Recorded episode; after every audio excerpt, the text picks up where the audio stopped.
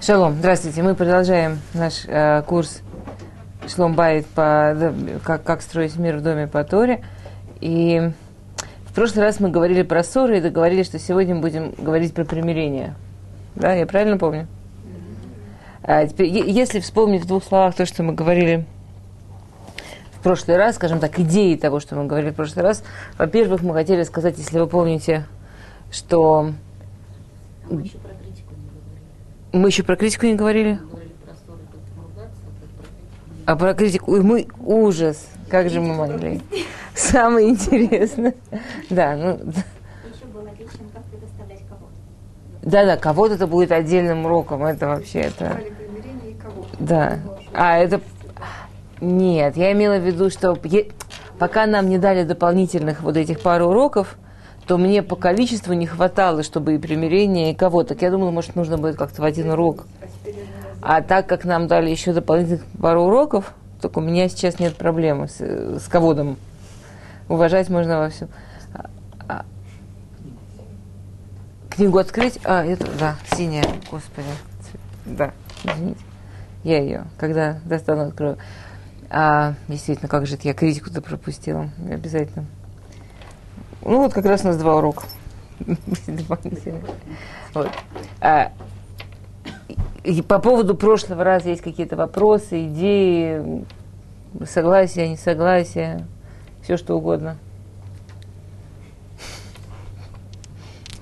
Группа партизанская такая.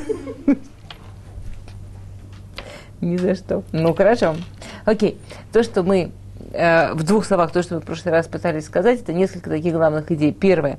Мы говорили о том, что ссоры, несогласия, э, шероховатости – это совершенно нормальное, здоровое проявление отношений живых людей, что попытка ожидания от, от семьи, от семейной связи, что все будет ровно и гладко, и никогда не будет никаких э, конфликтов, несогласий, раз- разных мнений, она совершенно нереальная, невозможная. И так же, как мы видим любую вещь в доме, да, или любую машину, или ну, любую совершенно, все, что угодно в этом мире, все, чем пользуется, у него есть была, и все, что пользуется, у него есть какое-то, стирается там что-то или ломается там что-то, все, чем мы пользуемся, должны быть какие-то, э, какие, какие-то неидеальности, какие-то шероховатости. Если какая-то вещь лежит в стороне, она себе тихо гниет, и, конечно, она нам проблем не делает. Но если чем-то активно пользуетесь, что-то живое, оно должно а, делать проблемы, поэтому если мы видим, что в семейных отношениях есть в близости есть какие-то неровности, это просто признак того, что оно живое. Второе, то, что мы говорили, что для, для того Всевышний сделал двух разных людей, и мы постоянно говорим о том, насколько разных, да, двух разных мужчин и женщин, разных семей, разных ментальностей и так далее, и так далее, чтобы они могли иметь возможность посмотреть на ситуацию с разных сторон, чтобы они не были закрыты вот в этой узкой коробочке самих себя, как все мы, в принципе, априори закрыты, а чтобы у них была возможность все-таки сложить пазль, который называется жизнь, и увидеть еще какую-то сторону, еще какую-то возможность жизни. И поэтому основная эмоция и основная идея, которая должна у нас проявляться, когда мы видим или слышим другое мнение другого человека, это хотя бы любопытство, это хотя бы заинтересованность, это хотя бы попытка прикинуть, к чему это может встать и как это может э, подстроиться по- под то восприятие мира, которое есть у меня. А, Для И- этого нужно очень хорошее собственное состояние, собственный как бы, такой взгляд на мир. И это как раз один из моментов, которые не обсудили, как в процессе ссоры сохранять собственное доброе настроение и собственные эмоции. Какое доброе настроение, как Потому что иногда, когда читаешь о том, как рекомендуется ссориться или выяснять отношения, задаешь вопросом, вот если ты переключишь сейчас свои мозги вот под этот угол, то уже не воспринимаешь человека как партнера, это уже нечто обрабатываемое.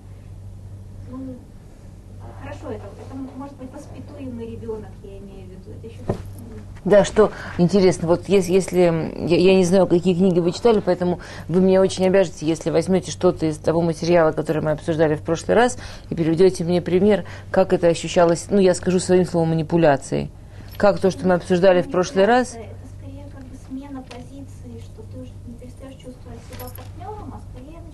взрослым, который относится к ребенку. А,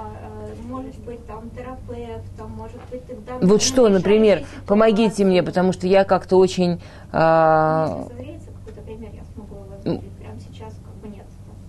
воспоминания. Потому что я вам честно скажу, то, что мы обсуждали в прошлый раз, я очень э, как раз взвешивала с той точки зрения, чтобы и, и несколько раз, если вы обратили внимание, подчеркивала, чем отличается обсуждение там, или несогласие с ребенком от обсуждения согласия с мужем. Чем отличается, если там два взрослых, если там взрослый ребенок. А, поэтому мне очень важно, если... Еще раз проявить ярче. Ну, Да, для того- гра- гра- главной линией. Ну вот если, если у вас что-то всплывет, что именно дало ощущение вот, э, того, что кто-то, ну, скажем, женщина в данном случае в споре должна взять на себя роль взрослого или роль терапевта, то мне, мне это очень поможет, потому что я этого так совсем не вижу, поэтому я, не- я не знаю, с какой стороны это. А, как, вам, как вам кажется, в чем в чем главное, вообще в чем разница, если я обсуждаю какую-то вещь с ребенком, и я с ним не согласна, и если я обсуждаю какую-то вещь с мужем, со взрослым, и я с ним не согласна? В чем разница? Вот в чем? В чем в подходе разница? Мы более снисходительны. Не, не просто снисходительно. У ребенка нет того опыта. То есть если мы ему что-то говорим, то мы говорим, зная, что мы говорим.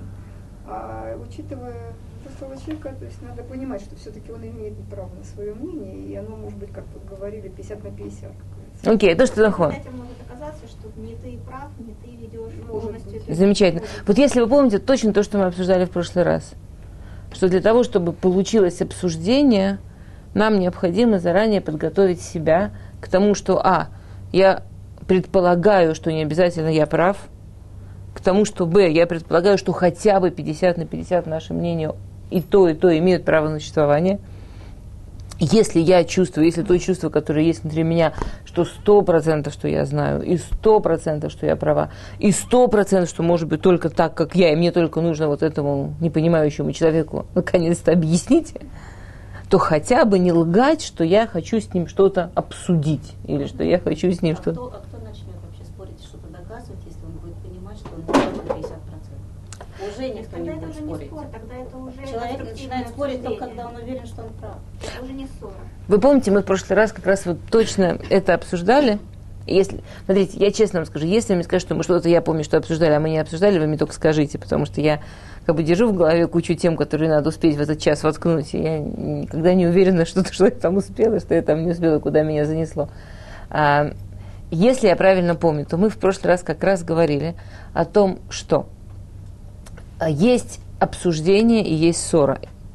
И если спор и обсуждение и разные мнения, мы их видим как нечто максимально положительное и максимально оптимистичное и совершенно необходимое и самим творением, да, вообще предполагаемое, то ссора что-то совершенно не положительное и так далее. И мы с вами рассказывали притчу про дерево, у которого дырки остаются и так далее. И мы спросили вопрос, что же способствует переходу. Я не помню, какой пример я приводила здесь, но э, по-моему, я приводила пример про двух родителей, которые спорили, как закалять ребенка. Э, э, Там оди- один считал, что нужно его одевать как можно раздевать, да, а второй считал, что обязательно маечку, и, там, и теплую маечку, еще рубашечку. И или я, или я, или, или еще я рассказывала про меня и мужа, что мы с ним, да, не про да, да, да, что мы с ним спорили, ребенок должен спать в тишине, или, ну, или, или можно вполне при нем шуметь.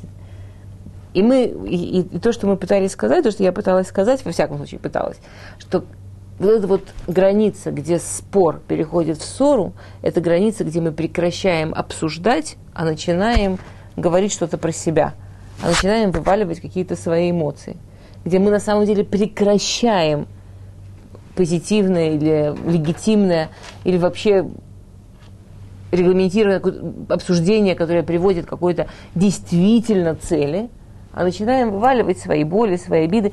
И на самом деле совершенно никто не сказал, что эти боли и обиды, они вообще как-то связаны с мужем.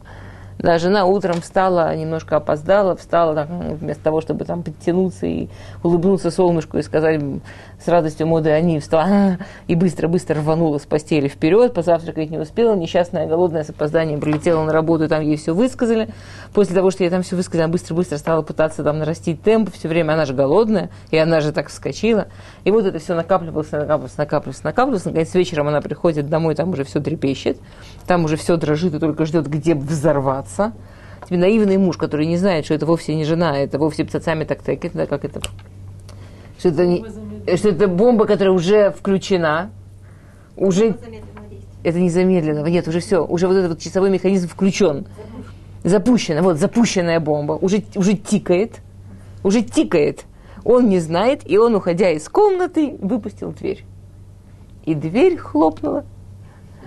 И тут он получает все, и какой он э, жестокий, и как он не, не чувствует, что у нее на самом деле страшно болит голова и как на самом деле он не понимает вообще, к чему его действие приводит. И он такой всегда. И в прошлом году он тоже издевался над ней и над мамой. И он стоит и на полном серьезе пытается сказать что-то про дверь, наивный человек. А ее несет. Ее несет искренне. И там такие искренние эмоции, там такое вообще поднимается. Очень-очень по-честному. И самое смешное, что она тоже в этот момент не думает о том, что он получил за то, что она проспала, не позавтракала и так далее, и так далее, и дальше по тексту. Она тоже об этом не думает. Не только он этого не понимает. Ну ладно, у него нет пророческого дара, Небах. Ну нет у него пророческого дара, поэтому ему, у него и шансов никаких. Не успел он. Он не успел еще. В смысле, когда она уже начала на него, он тоже можно подойти. Например. Она при этом может еще начать размахивать это руками твердыми это нет, потому что она заветена. Надо руки зажать, вот так вот нет, чтобы руками не махала. Со спины, знаете, этот метод. Подойти со спины, прижать руки к бокам. Нет, с лица опасно в таком состоянии. С лица очень опасно, там еще коленки есть. Ладно, дамы, давайте не будем обсуждать про предотвращение жестокого поведения в семье физического. Да-да, в такой терапии надо со спины посходить, на самом деле. Потому что, когда он пойдет лицом, она ему коленкой так врежет, что он больше не пойдет никогда. Если она в таком состоянии.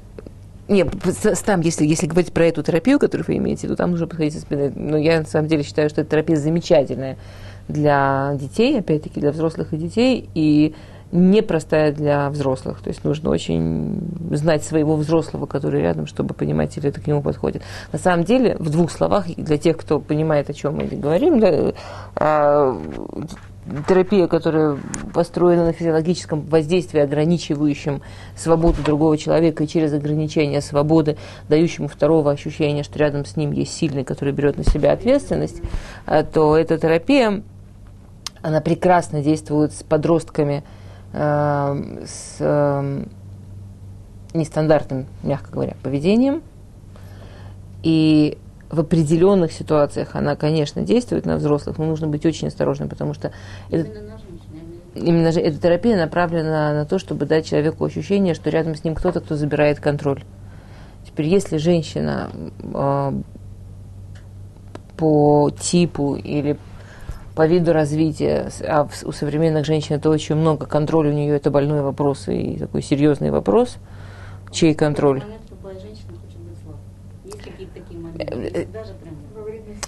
Есть, есть разные, есть, нет, это, вы, вы путаете, да-да-да, вы путаете две разные точки. Мы очень хотим быть слабыми, мы очень хотим, чтобы рядом был сильный мужчина, но очень мало женщин современных готовы отдать контроль. Это две совсем, два разных ощущения совсем. Я даю кому-то меня защищать, и у меня забирают контроль. Это два очень-очень разных ощущения. Если знать, ну, то есть, ну, в реальности мы не рекомендуем такого взрослым. Кто-то помогает вам разобраться с финансовой проблемой, или кто-то отнял у вас все деньги и сказал, что будет выдавать по 3 копейки, чтобы вы много не тратили? Даже по 300 копеек. Ощущение похоже. И на самом деле ощущения похожие, более того, то есть очень многие женщины, э, с которым, э, которые участвовали в Несуи, да, то они свидетельствовали о том, что чувство, которое у них возникало, это, это чувство насилия. Почему насилие? твой близкий человек, в общем-то. Тот, кого ты Мы, мы вот, да, вот такие мы современные женщины. Трудно нам контроль отдавать в большинстве своем. Поэтому очень аккуратно. Поэтому очень аккуратно, но если кто-то решит этим воспользоваться, то еще раз подходить только со спины, иначе опасно для жизни. То, окей.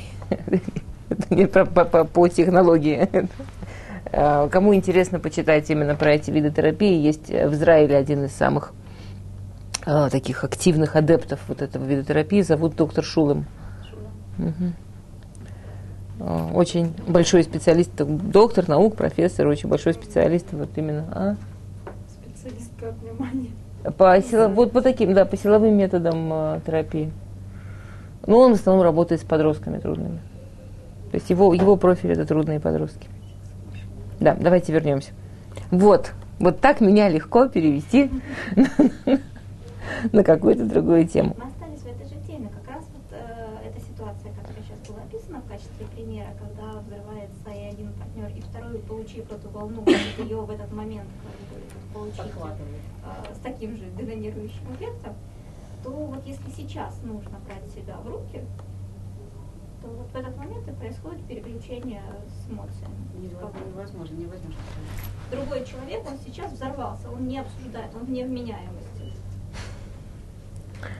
А, я не думаю, что то, что один из партнеров, видя, что второй сейчас не в состоянии взять себя в руки, понимает, что его, это его очередь сейчас брать себя в руки, его очередь взять на себя ответственность, успокоиться и постараться, чтобы ситуация оставалась человеческой, это значит, что он сейчас взрослый или терапевт.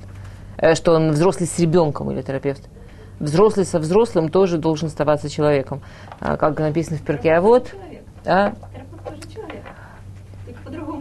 Терапевт родитель. Терапевт, конечно, в роли родителя. Абсолютно. Есть разные роли родителя, которые мы принимаем, но терапевт, конечно, в роли родителя. А взрослый, в, а взрослый в семье, он а, в роли взрослого рядом со взрослым. И как говорит Перке Абод, Маком Шейна Нашими, что льет Иш. Если ты оказался в ситуации, что там нет людей, так ты старайся быть человеком. Если ты видишь, что рядом с тобой второй взрослый, он сейчас, ему трудно с собой, он не справляется, ты как взрослый должен взять на себя роль человека. Это, это, не, это не родительская роль, это просто роль человека. Это не, не манипулятивная роль, это просто роль человека. Что можно сделать в этой роли человека, с человеком, который вышел из семьи? А, это как самый вопрос. Как? часть того, что можно сделать э, с этим человеком, который вышел из себя, мы говорили, когда мы говорили про гнев. Помните, когда мы в прошлый раз говорили про работу с гневом? А, если мой партнер, такой человек, который выходит из себя, то есть человек, у которого есть проблемы с эмоциями, проблемы с гневом, то, а, насколько возможно обсудить это до того. И уже до того можно продумать с собой или с ним, какие вещи нам помогают. Если я знаю, например, то это, например, можно спросить, что, что нам делать. Например, я знаю, помните, например, в частности, мы обсуждали в прошлый раз, что а, абсолютная большая часть гнева выливается у людей в первые от 5 до 15 минут. Ну, на самом деле 15 минут это очень редко, обычно от 5 до 8 минут, честно говоря. 15 это я сильно махаю на всякий случай. А, я вчера, у меня значит, сидит девочка-подросток, очень трудный такой подросток, и там, не, не дай бог, семья на грани, что девочку переводят в семью. И девочка очень активная и очень такая, немножечко алима, и такая, ну, очень такая девочка, очень смешная. Очень прикольная рожа, маме все время страшно делать. Мама, мама сразу заводится, так прикольно, со стороны ужасно смешно. Не хотела бы я быть на месте этой мамы, но со стороны такой прикол. Вот. И мы, и, и там одна из проблем, что она избивает братьев младших. Но они младшие, пока она их может избивать. Пока они младшие. И она, она так все изображает, она такая артистичная подросток, ну такая артистичная, так изображает в лицах, в движениях, а он ей так, она ему так, и прямо так у нее, это прямо так. А, и, и я ей говорю, слушай, ты комиксы не пыталась рисовать? И мы с ней сели, нарисовали небольшой комикс, как она там, там, знаете, в кадре большой кулак, а потом большая там нога, а потом такой рот, кричит ха-ха. Ну, в общем, ей ужасно понравилось. Я ей дала задание на неделю, что каждый раз, что ей захочется избить брата, сначала это запланировать в виде комикса. Сесть рисовать комикс, буквально на 5-6 картинок, небольшой. как именно она будет брата избивать, причем постараться это сделать. Там можно летать, можно подпрыгивать, перекувыраться там 20 раз. Я уже не помню все, что мы с ней решили, что она будет там планировать. А потом иди, иди обязательно, значит, мстить. И она сначала ей очень понравилось, это взяло у нее минуту, девочка-подросток, взяло минуту, потом все так на меня смотрят и говорят, ага, я после того, что рисую, мне же убить не захочется. Врубилась гадость такая. Но я что хочу сказать, даже ребенок-подросток понимает, что как бы ему не было тяжело управлять гневом, если он возьмет и чем-то займет себя в первые пять минут, причем займет этим же гневом, даже не будет отвлекаться от гнева, будет как раз вовсю планировать, как сейчас будем брата избивать, да, и все такое, и без проблем. Даже ребенок-подросток понимает, что минут через 5-6 уже особенно драться не захочется. Есть вопрос? Уже пар сойдет. Это ладно, если с гневом, а если человек наоборот уходит в себя. Сейчас. Хорошо. Давайте мы просто нет. До этого был вопрос, что делать, если он уже завелся. Нет, 5-8 минут. Завелся внутрь или завелся вовнутрь? Сейчас. Чудесно. Сейчас. Сейчас. Да. 5-8 минут это если второй партнер не будет отвечать. А, это да. Нет, я имею в виду, что если, если один из партнеров возьмется быть человеком, а второй вошел Да. в гнев, то первый партнер должен знать, что если он найдет, как исчезнуть на 5-8 минут, ну, есть же места дома, куда можно неожиданно захотеть сбежать на 5 минут. И сказать, ой, сейчас верну, сейчас все обсудим. Вот буквально через 5 минут. Будь тут. И, главное, не остывай. Нам нужно договорить, да. И запереться минут на 5 то, скорее всего, минут через 5-8 вам еще придется его щекотать и тормошить, чтобы он вошел хоть в какое-то рабочее состояние, поспорить и поссориться. Э, теперь про дыхание мы говорили. Мы говорили с вами в прошлый раз про разные техники, как помочь человеку выйти из состояния, когда гнев. Очень и очень хорошо, если можно это обсудить заранее и договориться заранее. Вот ты чувствуешь, что ты заводишься, понятно, что мы в этом состоянии ничего хорошего обсудить не можем, и кроме как поссориться ни к чему не придем. Но давай договоримся, что там ты выходишь, там бежишь вокруг дома три кружочка, возвращаешься и тогда говорим. Но говорим по-человечески. На самом деле, вы знаете, я вам скажу, я пока не встречала. И я, честное слово, вижу много пар. Я вижу много пар каждый день. За те годы, что я работаю семейным терапевтом, я, правда, много пар видела. Вот я пока не встречала мужчину, который встает в позу и говорит, не буду я ничего делать, не буду я там выходить, и не буду я там то, и не буду, и вообще ничего не буду, а буду злиться, злиться, злиться. Вообще с мужчинами на, на самом деле значительно проще договориться, чем с женщинами, только нужно не бояться с ними разговаривать. И мы сегодня, кстати, приведем, Хазаль объясняет одну из причин, почему с мужчинами настолько легче договориться, чем с женщинами. Теперь есть другой вариант, который называется а, на таком на- научном языке называется кирсатум, да, закрытая стена, бетонная стена. Это второй, это такой очень известный вариант, э, как люди реагируют на конфликты. Определенные виды людей с определенным прошлым, их реакция на конфликты, что они входят в такое закрытое состояние, не с кем говорить, закрытая стена, бетонная, бейся об нее головой об, об стенку, да, и ничего, и наоборот. он. А, и тут тоже интересно. Во-первых, нужно, конечно, вот это вот состояние кирсатум, это состояние закрытой стены, это очень разрушительно. Если это не обсуждать, это обычно приводит второго в жуткую обиду. Первый обычно, как реакция на обиду второго, он еще глубже закрывается в этой стене. И потом уже выйти из нее не может. Это действительно очень-очень разрушительно для стены, э, для семьи. А, Опять, если можно это обсудить, если можно, необходимо это обсудить вне ссоры, в нормальном состоянии. Кстати, когда мы говорим про обсуждение вне ссоры в нормальном состоянии, для религиозной семьи это значит, что точно не во время неды. Во время неды мы никакие трудные темы не обсуждаем, во время неды мы не ссоримся, во время неды мы никогда не говорим э, ни на какие темы, которые могут привести к конфликту. Это такой сто- стопроцентный ецерара и очень против еврейской шкафы, да, что иногда кажется, что вот когда не, не, да, как раз такое хорошее время, что его портить, а когда не, да, уже все туда вали, не жалко. Совсем наоборот, так как во время неды у нас отсутствуют такие важные инструменты для того, чтобы установить окончательный и полный мир в отношениях, мы во время неды, и так это время сложное, и так это время такое зыбучее, и так это время, в которое нужно работать над тем, чтобы были спокойные, хорошие отношения, точно не вносим дополнительный дисбаланс. А вот все сложные темы обсуждаем только во время теории. Да? А, ну, насколько возможно, естественно, бывает, что случается, нет никакой трагедии, если случилось, но вот насколько это можно этим э, руководить, то надо постараться так. Теперь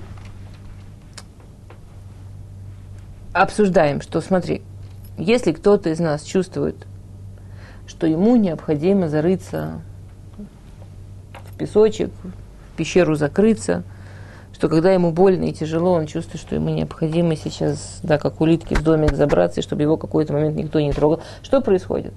Чаще это, конечно, мужчины.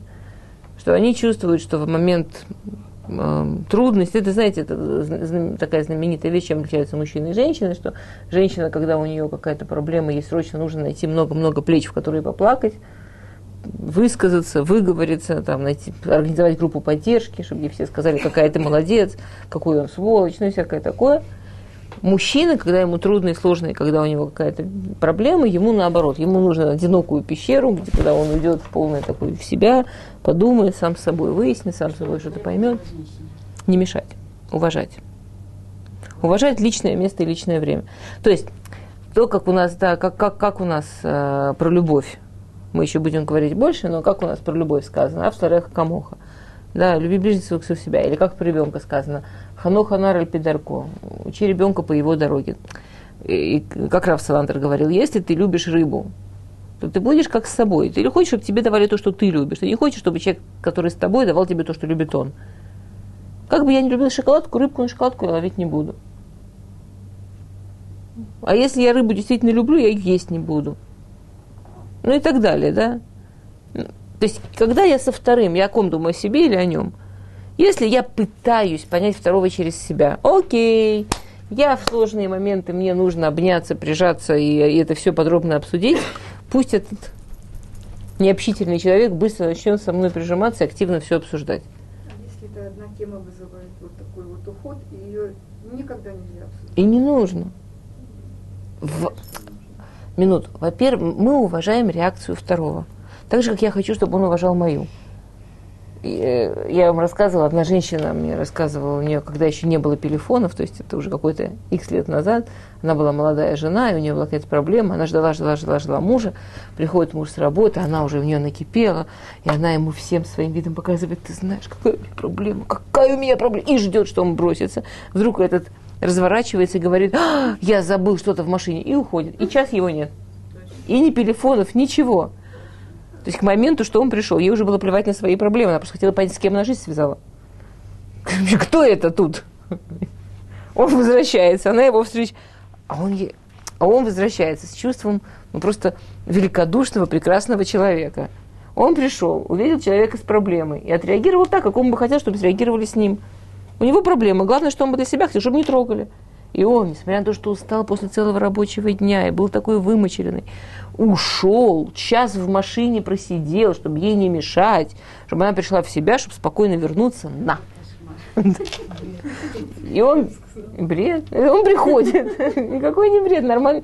И он приходит с ощущением героя, выполненного. вы- выполненного долга, вообще сделан, он сделал больше, чем вообще силы человеческие позволяют. А его там встречает такая жена в полном вообще. Это что было? Вообще бред. Что это? Я тебя ждала. Что мы можем сказать? Все на тебя вывалить. Ты, ты чего? Где ты был? То же самое мы им делаем. Вот то же чувство бред, который ощущает женщина, когда мужчина разворачивается и дает ей все поле для самостоятельного решения проблем и вообще не пристает, как чтобы дать ей спокойно прийти в себя. На самом деле, конечно, есть женщины, которым так и надо, есть мужчины, которым нужно прижиматься спать. Мы говорим про большинство, ну, как всегда, это проблема на уроке. Но вот если себе представить чувство этой женщины перед таком мужчине, то есть то, что в нормативной ситуации нужно сделать. То есть можно его убить и так далее. Но то, что стоит сделать в нормативной ситуации. В нормативной ситуации стоит сесть с ним или встать с ним и сказать, слушай, Алиф Бет, да, обучение азбуки, общение со мной. Я очень тебе благодарна, что ты старался для меня сделать, как ты понимаешь, самым лучшим способом. Мне надо не так. Мне, когда мне плохо, надо, чтобы ты там был, чтобы ты меня обнимал, чтобы ты делал вид, чтобы тебе это страшно интересно, что тебя это жутко волнует. Кивал, охал, ахал и всем видом изображал, как ты со мной. И главное, не давай мне советов, Потому что как только они остаются с женой, то второй этап, то, что они начинают делать, они начинают искренне думать, что теперь от них ожидается, что они посоветуют. И они честно пытаются войти в проблему и дать совет. Ну зачем-то она им это все вываливает. Должен какой-то смысл быть в чем? В чем смысл она все это им рассказывает? Сейчас он ей посоветует. Да? Поэтому стоит сразу сказать, что советов мне не надо. Помощи для меня самая большая помощь чувствовать, что ты там, что я тебе важна, что ты, там, чтобы ты меня обнял, чтобы ты меня пожалел, чтобы ты мне рассказал, какая я... Вот прямо обучать. Кстати, по поводу обучать. Очень часто женщины вот на этом уроке про примирение говорят так, окей, раз поссорились, два поссорились, три поссорились, помирились. В следующий раз ссоримся на том же. Не понял. Не понял. Я его учу, я ему говорю, что мне нужно.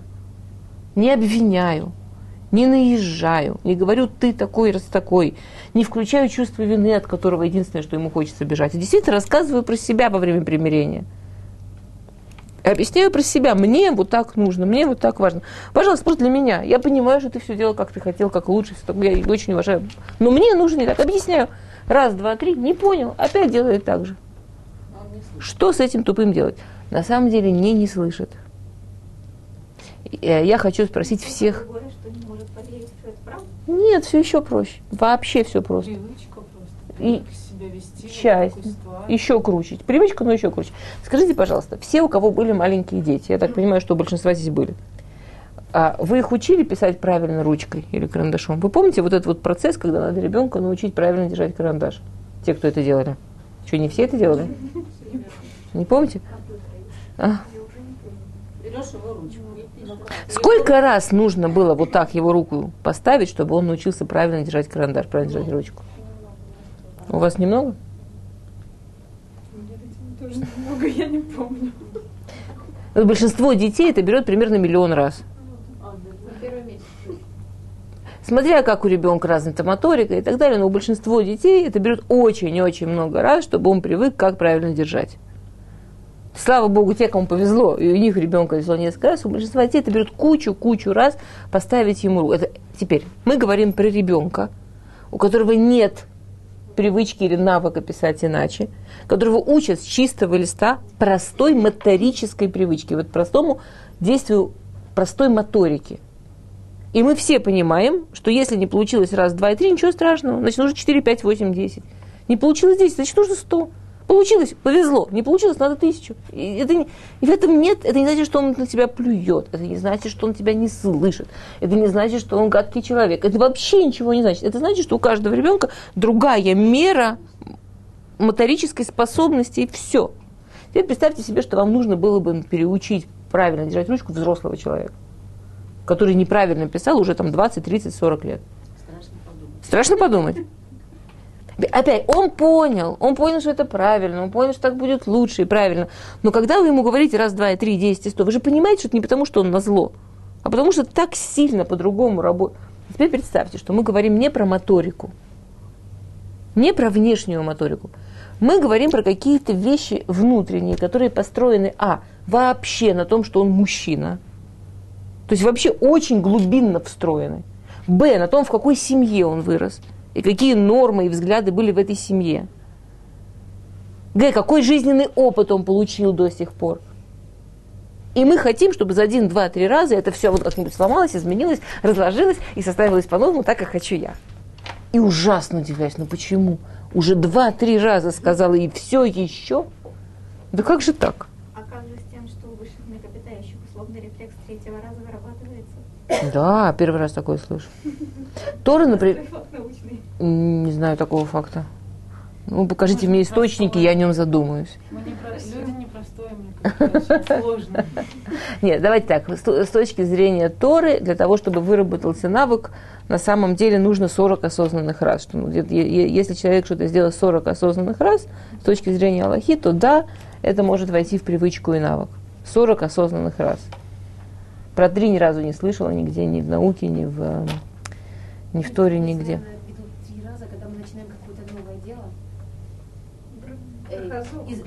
Хазок. хазок.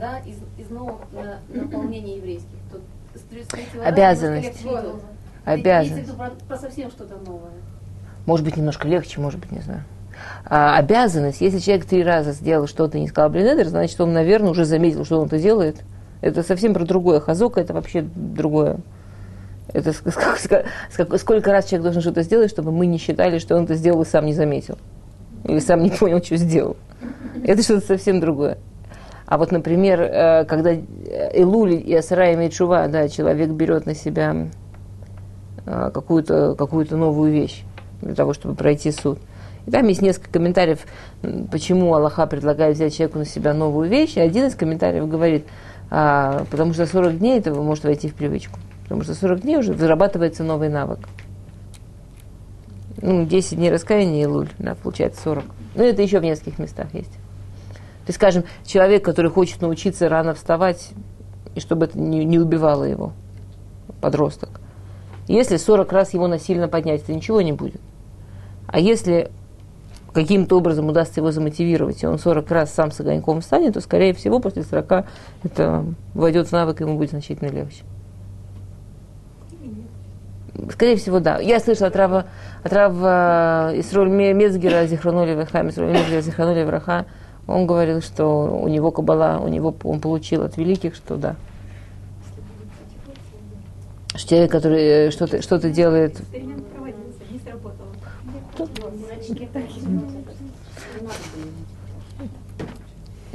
Окей. А,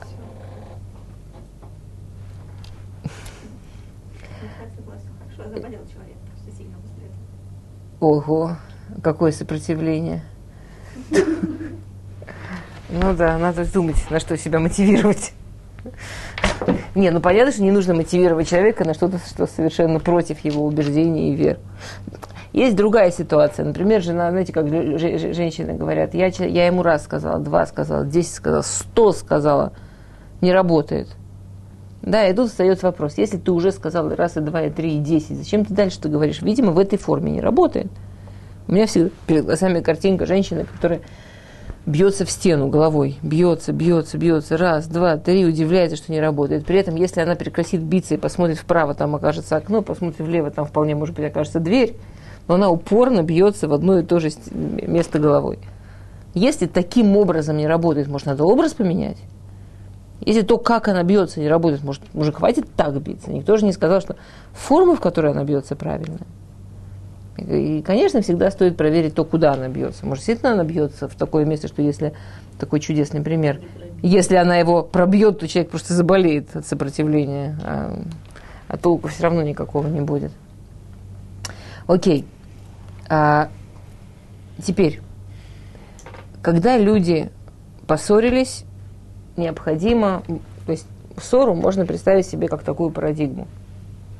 Вот люди начинают спорить вполне себе по какому-то э, логичному поводу, переходят из-за совершенно своих личных причин, никакого вообще касательства к тому логичному, о чем они спорили, да, не имеющему на самом деле, а из-за совершенно своих субъективных, эмоциональных, личностных причин переходят в ссору.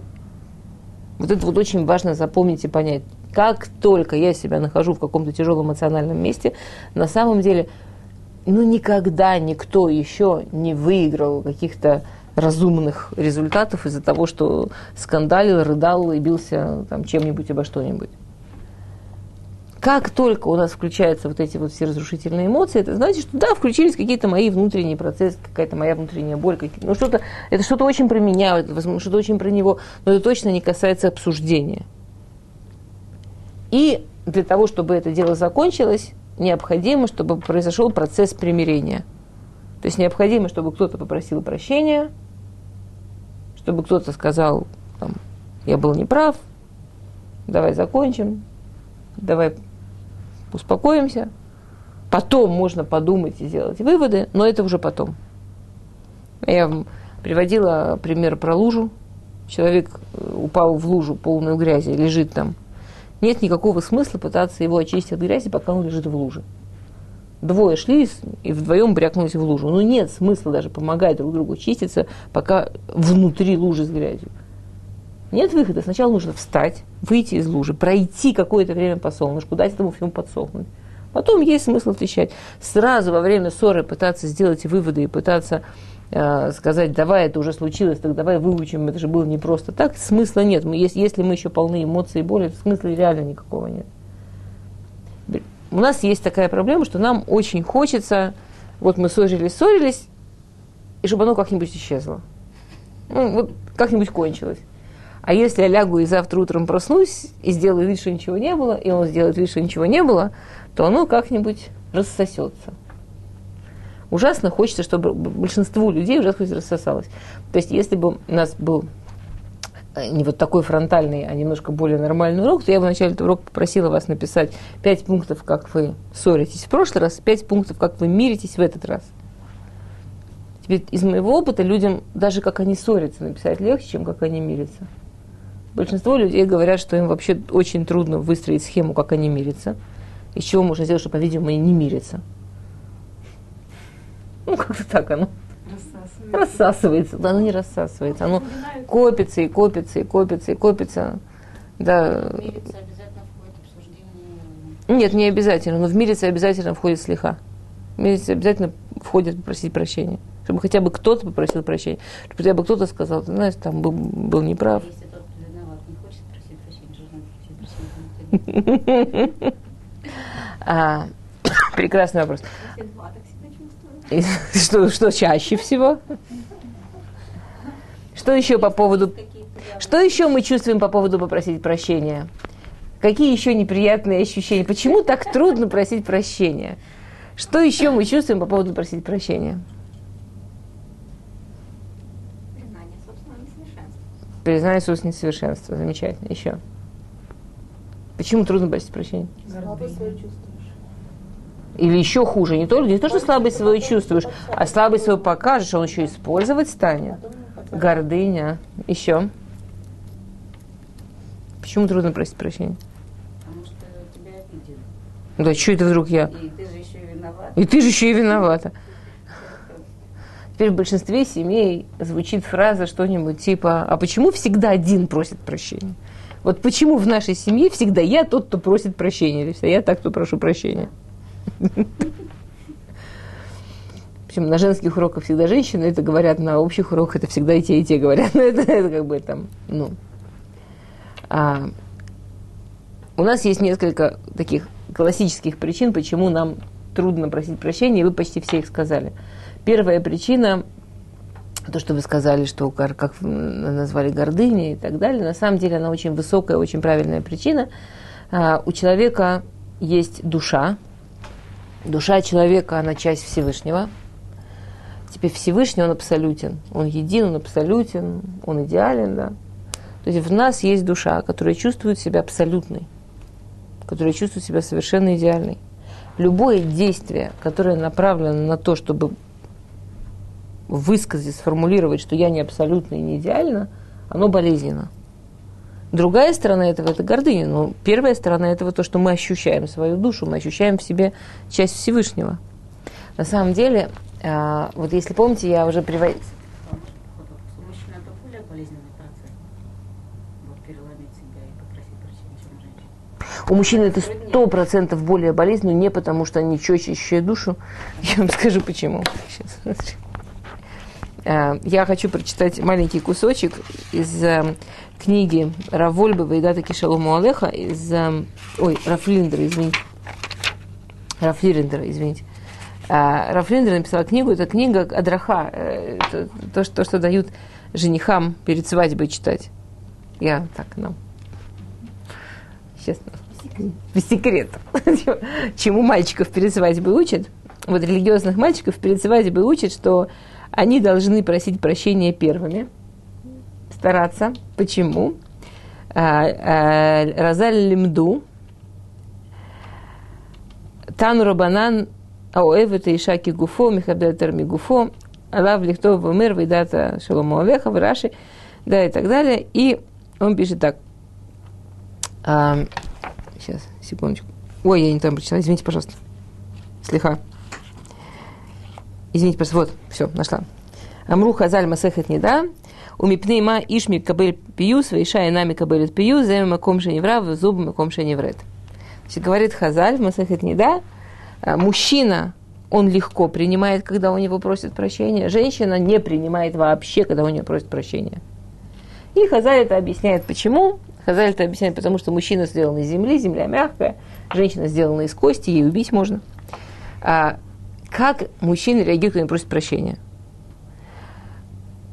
Обычно мужчина, вот если отвлечься от формы, он говорит, ну ладно,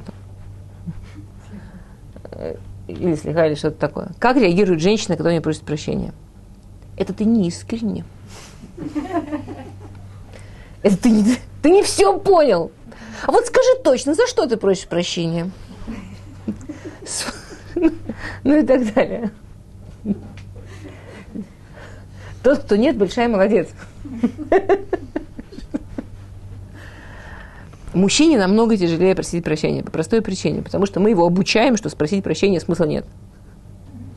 Обычно мужчина после короткого периода брака, большинство мужчин очень хорошо нами обучен, что никакого смысла просить прощения. А если с дуру ты это сделаешь, а потом такое получишь, лучше бы ты не начинал. Потому что тем, что ты попросишь прощения, такую дверь откроешь. И тут такое начнется, копание вот в чувствах и в ощущениях, и почему у тебя было вот такое лицо, и вот такое выражение глаз, а если бы ты искренне переживал, и так далее, и так далее. Мне буквально вчера на уроке спросила молодая женщина, говорит, вот, ну а если он просит прощения, я вижу, что не искренне. Вот я вижу, что он не, то, не чувствует то, что должен чувствовать. Ужас. Любая женщина реально уверена, что она точно знает, что там мужчина должен чувствовать. Вот правда она в этом уверена. То есть он не имеет права чувствовать голод, жмущие ботинки, холод, да просто свои чувства. Он не имеет права стесняться, он не имеет права, чтобы ему было трудно, он не имеет права, чтобы ему было грустно, он не имеет права, чтобы... он, ни на что, он не, не имеет права сдерживаться и тогда хихикать как защитная реакция. Он ни на что не имеет права. Он обязан до глубины души, до глубины глаз, выражением лица чувствовать точно то, что она хочет, чтобы он чувствовал. Фантастика. Вот откуда у нас это? Бывает просто очень искренне, а потом точно так же делают то же самое. И опять просто говорят, да, знаю, что виноват. Очень искренне, конкретно искренне. Ефе. Это, это, об этом мы уже говорили. Что если я хочу, чтобы человек поменял свои базисные навыки, и ожидаю, что он это сделает чик-чак, искренне, понял, хочет, но все его привычка, мужской опыт, семья, воспитание и так далее, оно его ведет действовать совершенно другим образом. И да, не получается. Пройдет некоторое количество лет, 40-50, наверняка получится. Но нужно же дать время. Некоторое. Законный вопрос, как выжить это количество времени? А, как вам кажется? Ну, я надеюсь, что вы понимаете, что не любой мужчина и не любую вещь будет э, приучаться 40-50 лет. Уже не говоря о том, что есть надежда, что и женщина тоже не будет такая зануда, что она будет пытаться из него делать точно то, что она хочет, и по всем статьям. Через какое-то количество времени поумнеет и поймет, что нужно вообще человека достаточно уважать, чтобы разрешить ему быть тем, что он, и научиться с этим жить. И все-таки, как пережить то время, что люди друг по другу меняются, как пережить то время, когда люди друг по другу подлаживаются, как пережить то время, когда люди еще не умеют друг с другом. Если оба хотят подлаживаться, то можно пережить. Ну, в какой-то день у вас больше сил подлаживаться, в какой-то день у вас меньше сил подлаживаться. Скажите вот сами себе, только не вслух, но честно. Те, кто замужем, и те, кто замужем а, там какое-то количество лет – Сколько вещей в себе вы поменяли по-честному и по-настоящему именно ради мужа? Не потому, что вы верили, что так правильно, и не потому, что вы считали, что для вас так лучше, а вот по-честному ради мужа. Вот потому вот мне это нафиг не надо, мне совершенно не нужно, но для него это так важно и так ценно, что я это поменяла вот честно, только ради него. Сколько таких вещей у вас? Что мы от них ждем?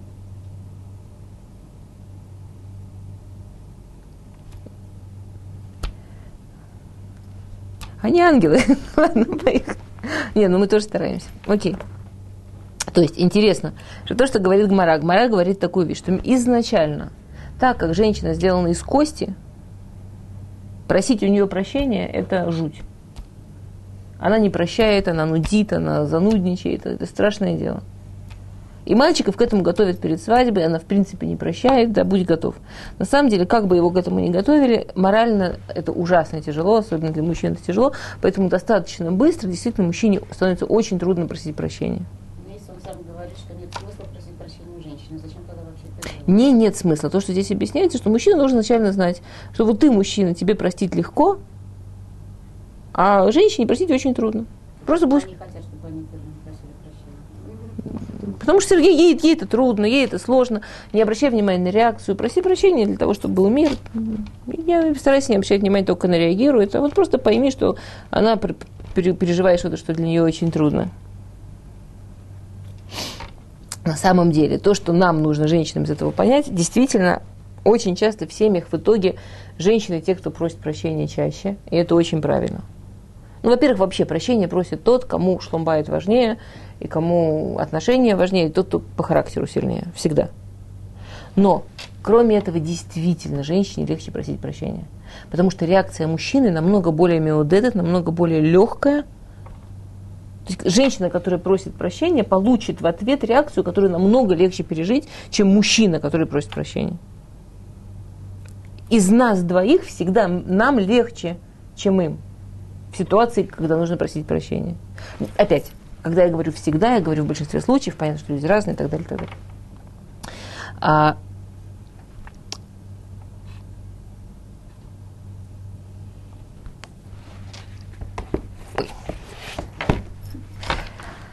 То есть первая причина, почему трудно просить прощения, это потому что у нас есть душа.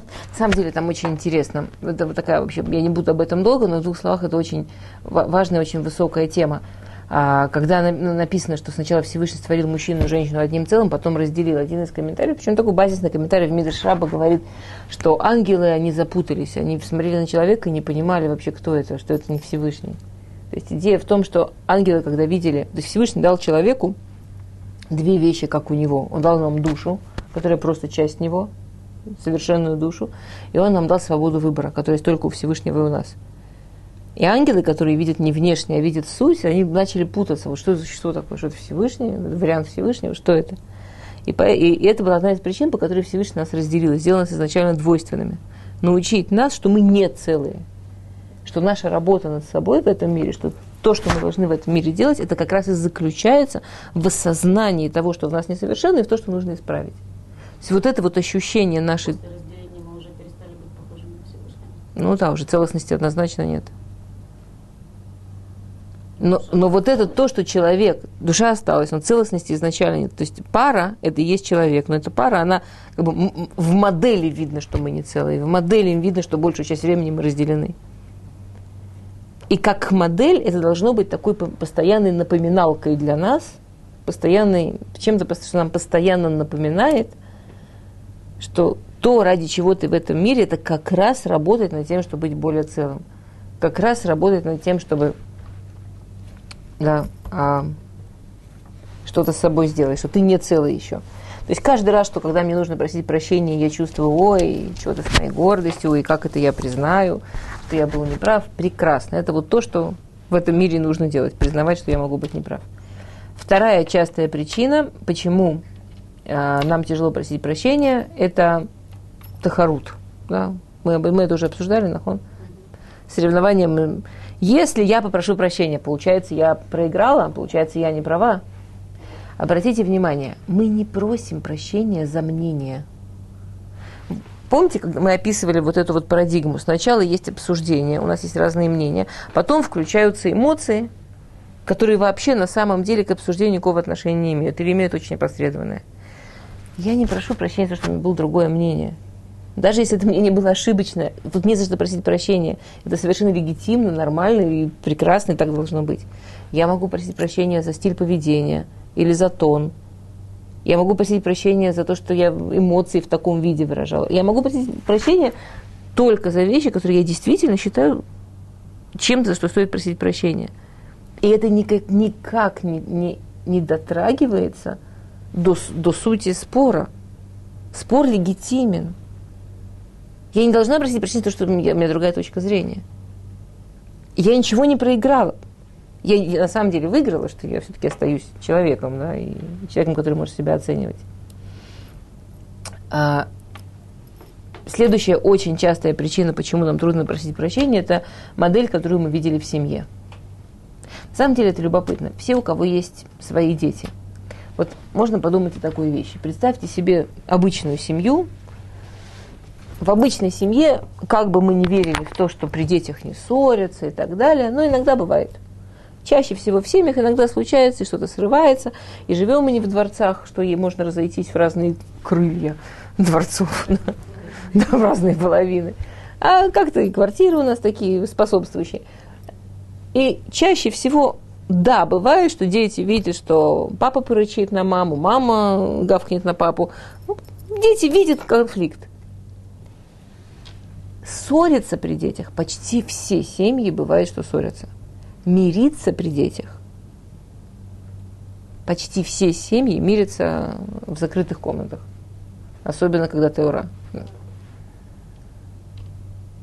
И получается, что то, что видят дети – это быть родителем, быть взрослым, равняется ссориться.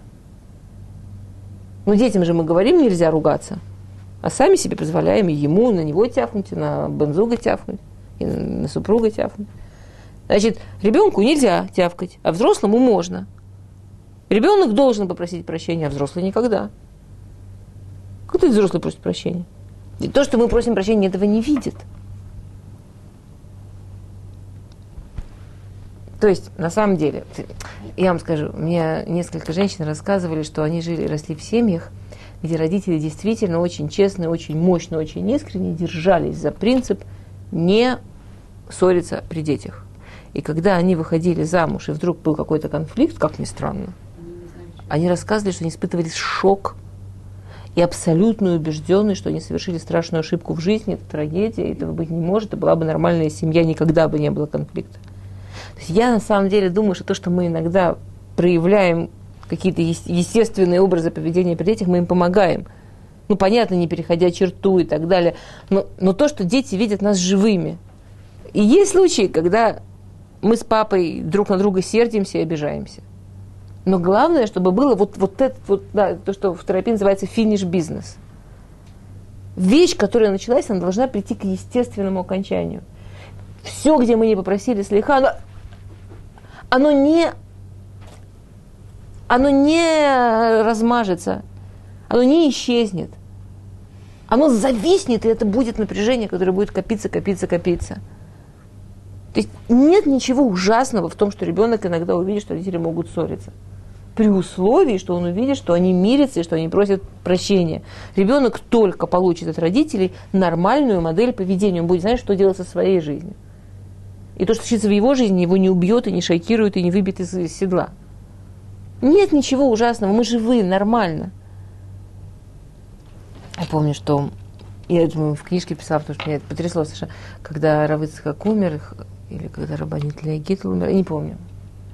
И, когда, и, и Хава, Купер, Хава Купер, Рабанит Хава Купер сидела Шива, и она рассказывала, что у ее родителей было разногласие по поводу денег что, что Раф считал, что деньги нужно поверить Всевышнему и больше учиться, Рабанит считал, что нужно больше работать и зарабатывать, они спорили при детях. Не соглашались при детях. Это спорили, обсуждали, не соглашались при детях. И она сказала тогда такую фразу, меня потрясла, что, что одна из самых больших вещей, с чего мы научились, как, э, как вести себя в семье, это из того, как они спорили и ссорились. Большие люди, это не значит, что они то ангелы, которые не дышат, не едят, не пьют, не, не общаются, не ссорятся, не, и у них всегда все совпадает и всегда все гладко. Это нормально не соглашаться. Вопрос, как это делать? Нормально иметь разные точки зрения. Нормально с этим дальше идти, нет никаких проблем. Еще одна частая причина, почему трудно попросить слеха, вот, например, была какая-то ссора.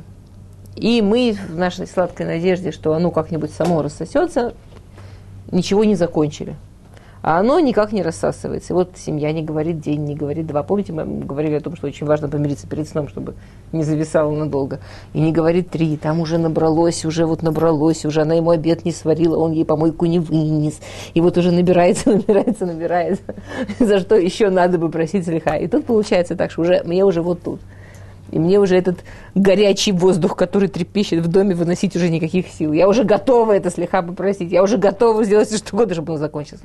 Но если я сейчас попрошу слегка, я же попрошу слегка уже не только за ту ссору, я уже должна буду просить слегка и за несваренный обед, и, за, и еще за кучу всего. А что это? И это как-то уже тумач, это мне слишком. И вот так вот копится и копится, и получается, что да, очень, очень сложно. Я бы хотела... Можно я затяну буквально несколько минут? Да, спасибо. А, теперь, в смысле, как мириться? Есть несколько э, техник, которые э, очень э, там, да, могут помочь. Например, есть такая древняя еврейская техника, рассказывается такая история, по-моему, про Авсланта, что к нему пришли два человека, отец и сын. И это было в период, когда была очень большая бедность, и они говорят, Раф, у нас проблема, у нас только одна пара сапог. Зима. Что нам делать? Отец говорит, я отец, какое-то уважение к отцу должно быть. Я Тору учу. Мне нужны сапоги, чтобы пойти Тору учить. Вообще, о чем речь? Сын говорит, я его кормлю. Я-то нас двоих зарабатываю. Он то своего может и дома поучить. А я должен на работу пойти.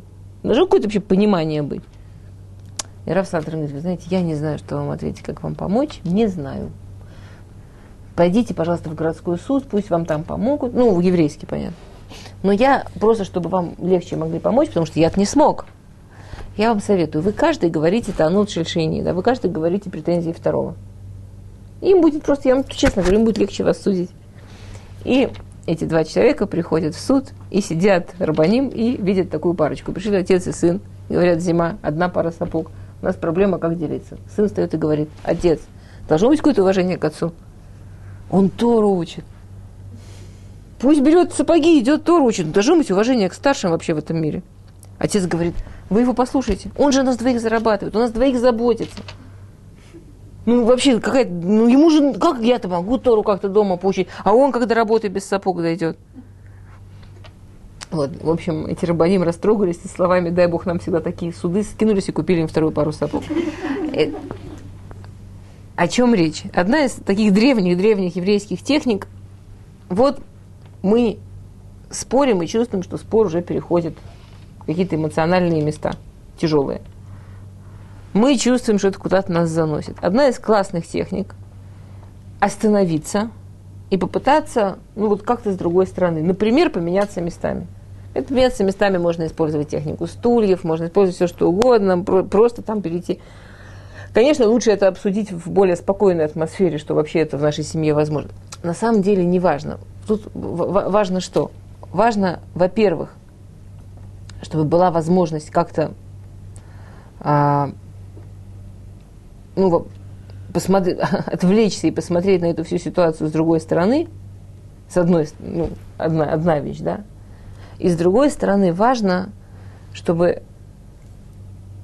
нам, у нас была хоть какая-то возможность выскочить из ситуации. Но мы же обсуждаем что-то одно. Все эти эмоции, они включаются совершенно из других мест. Если, например, я должна поменяться местами и сказать претензии второго – очень хорошо помогает выскочить из ситуации. А, то, что по этому поводу а, говорят Хазаль, Хазаль говорят так, что шалом каям тахат махут шамаем. Да, наши мудрецы, Масахит Шаббат, Шмо, Шалом и так далее, говорят, что вообще мир возможен только если мы признаем власть Всевышнего.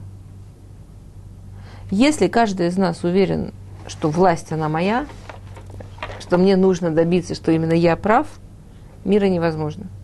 Если хотя бы кто-то из нас помнит, что есть все-таки что-то выше, есть что-то над головой, есть Малхут Шамаем, и с точки зрения Царства Всевышнего, вот само понятие шалом, само понятие мир, оно очень-очень важно. Вот оно само по себе очень важно. И мы, взрослые в своем доме, должны себя видеть, ну вот, как а, об Авраам, говорит, да, как шлихе Яшем. Коль масим шалом бабейто, маале алава катувки, илу масим шалом Израиле, бабуколь улам. Каждый, кто приводит к тому, что было немножко больше мира в доме, Всевышний ему сосчитывает, как будто он э, во всем Израиле, во всем мире мир сделал. мы как будто это, вот мы же себя чувствуем, что у нас такая работа. Вот, ну, есть разные тавкидим, да, есть разные тавкид, как сказать, что? М? Должность. Есть разные должности у людей. Вот одна из моих должностей, очень важных. Теперь для этого то, что, да, то, что пишет, э, то, что, что пишут наши мудрецы, что очень важно помнить, что когда есть ссора, невозможно прийти ни к чему, кроме пшары.